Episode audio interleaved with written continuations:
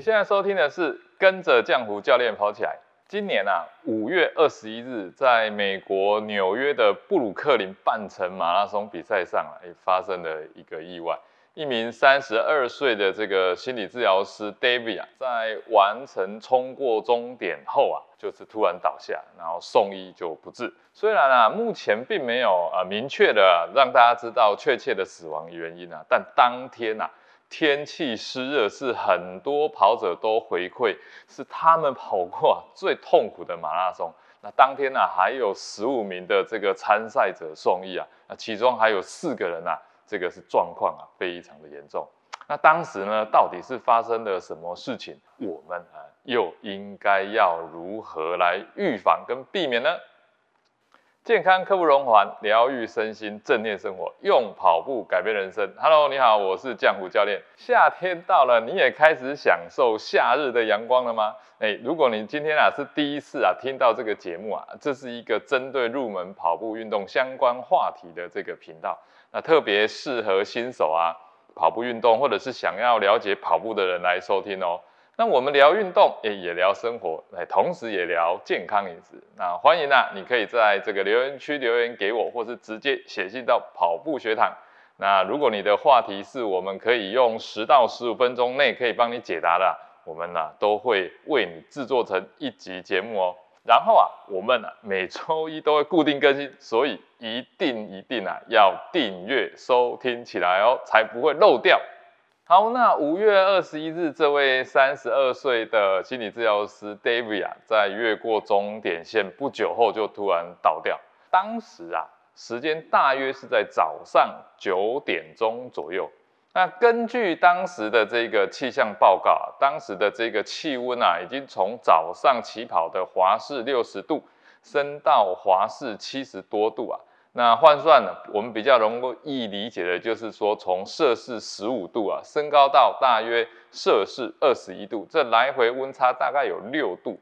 那你可以从赛事影片当中可以看到，当时啊是一片雾蒙蒙的哦。九点时啊，那个时候的温度啊，已经啊来到八十三 percent 了。那当日啊，在赛程当中最高的气温啊，甚至有来到摄氏三十二度。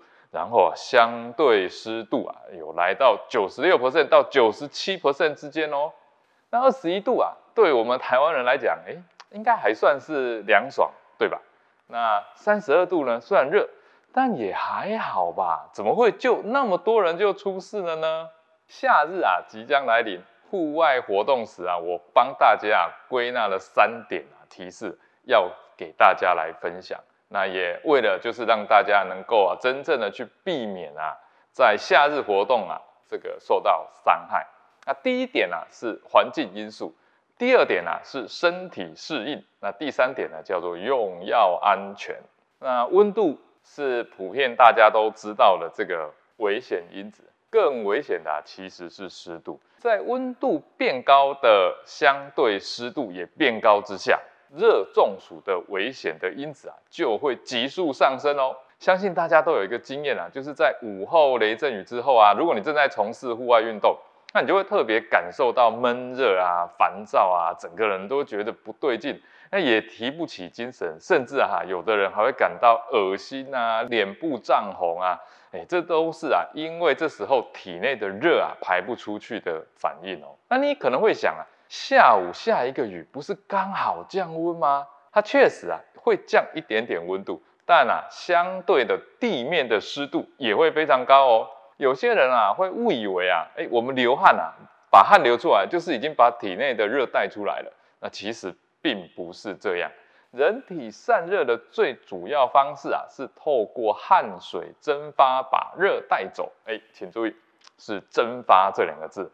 也就是说啊，当环境的湿度大增的时候啊，尤其是在一场午后雷阵雨的高湿度环境下，皮肤上的这个汗水就很难或者根本就没有办法顺利的蒸发。也就是说啊，这个时候没有办法把热带走。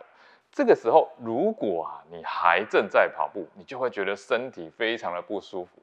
那由于体温啊升高啊，心跳啊就自然会加快。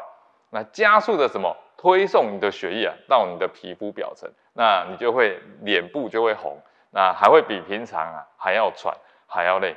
那如果啊一直维持在这个状态太久啊，哎，可能就会发生悲剧。你可能啊会热中暑，或是啊热衰竭。说到这边，大家想到了什么？雨后的傍晚是最危险的时候，你知道吗？晒了一天的大地温度啊，加上高湿的环境，这两个加起来就是最大的危险组合。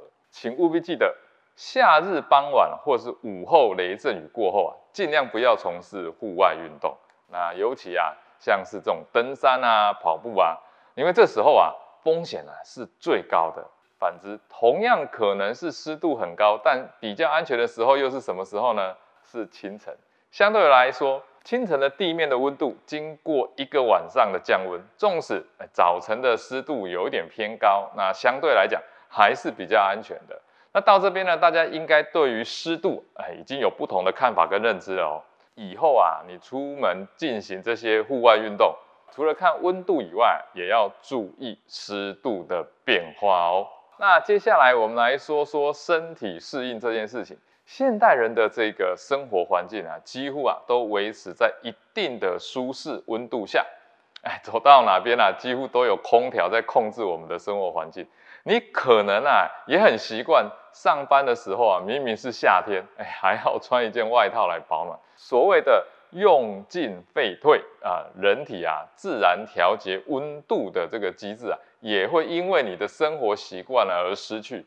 那么长久下来，身体对于这种呃环境温度的适应的能力啊，就会逐步的退化。一旦啊突然把你放到一个没有适应过的环境，或者是突然环境的变化比较大的时候啊，你身体啊马上就会受不了，那很容易啊就造成伤害，就是变衰弱了。不过啊，很可惜的是啊，我们的集体环境控制啊，是我们比较难这些独善其身的地方，但至少啊。我们可以事先的来预防，那比方说，你可能知道你报名的一场赛事可能会遇到高温的这个马拉松或是路跑，那么你就应该在赛前呢，或者是至少几个月的时间呢，来进行这种热适应的训练，那逐步的让身体啊可以回到自然调节的一个状态。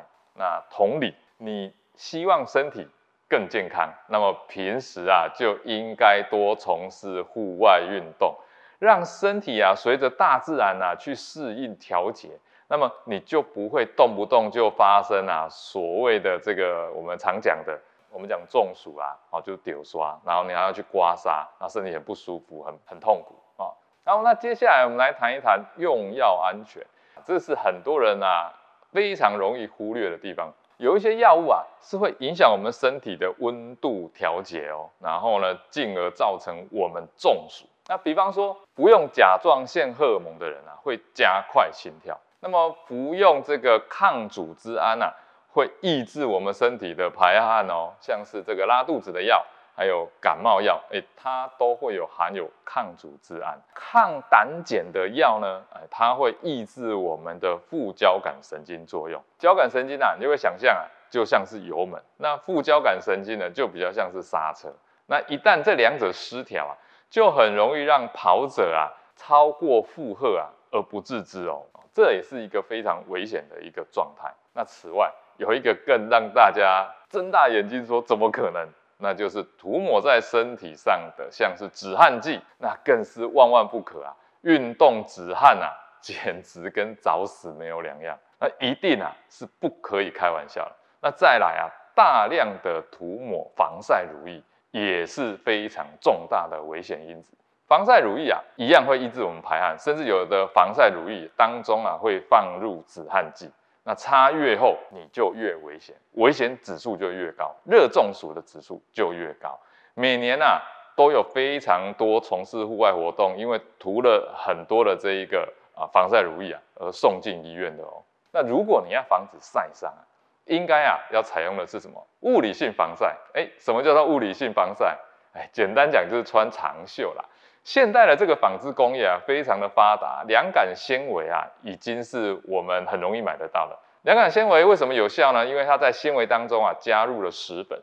那石粉啊，是比较硬的东西，它可以啊，加速带走皮肤上的热，然后必要的时候啊，你把水淋在上面，还可以达到迅速降温的这个需求。那么擦防晒乳液啊，应该是要用在比较局部的地方比较适合，比如说我们后颈部的地方就是一个很容易晒伤，那你又不容易穿衣服的地方，那这个位置啊，就是非常的来适合这个擦防晒乳液。好，那总结一下三个重点：从事户外运动时啊，对于环境变化的关注啊。一定啊，要特别来注意湿度，不单单啊，只是去看这个温度而已。再来，要实时的训练自己身体适应环境变化的这个能力啊，这一点啊是非常重要的哦。最后一个就是用药一定要注意安全，尤其是感冒的时候，不可以吃感冒药去跑马拉松哦，那可是极其危险的事情哦。好，这集节目就到这边，下集节目呢，我将跟你分享。真的遇到中暑的时候，该如何处置呢？